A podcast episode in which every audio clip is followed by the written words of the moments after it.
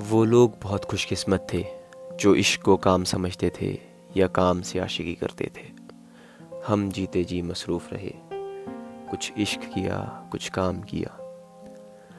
कभी काम इश्क के आड़े आता रहा और कभी इश्क काम से उलझता रहा।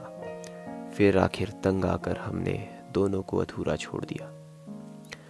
ये फैज़ अहमद फैज़ साहब की बहुत ही मशहूर नज़म है। कुछ इश्क किया, कुछ काम किया। नमस्कार, मैं सुधांशु ठाकुर लेकर आ रहा हूँ आप सभी के लिए। इसी तरह की कुछ दिल को छू लेने वाली पोइट्रीज शायरी, नज़में। मेरे इस पॉडकास्ट सफ़रनामा से जुड़ें और मज़ा लें इसी तरह की कुछ पोइट्रीज़ का।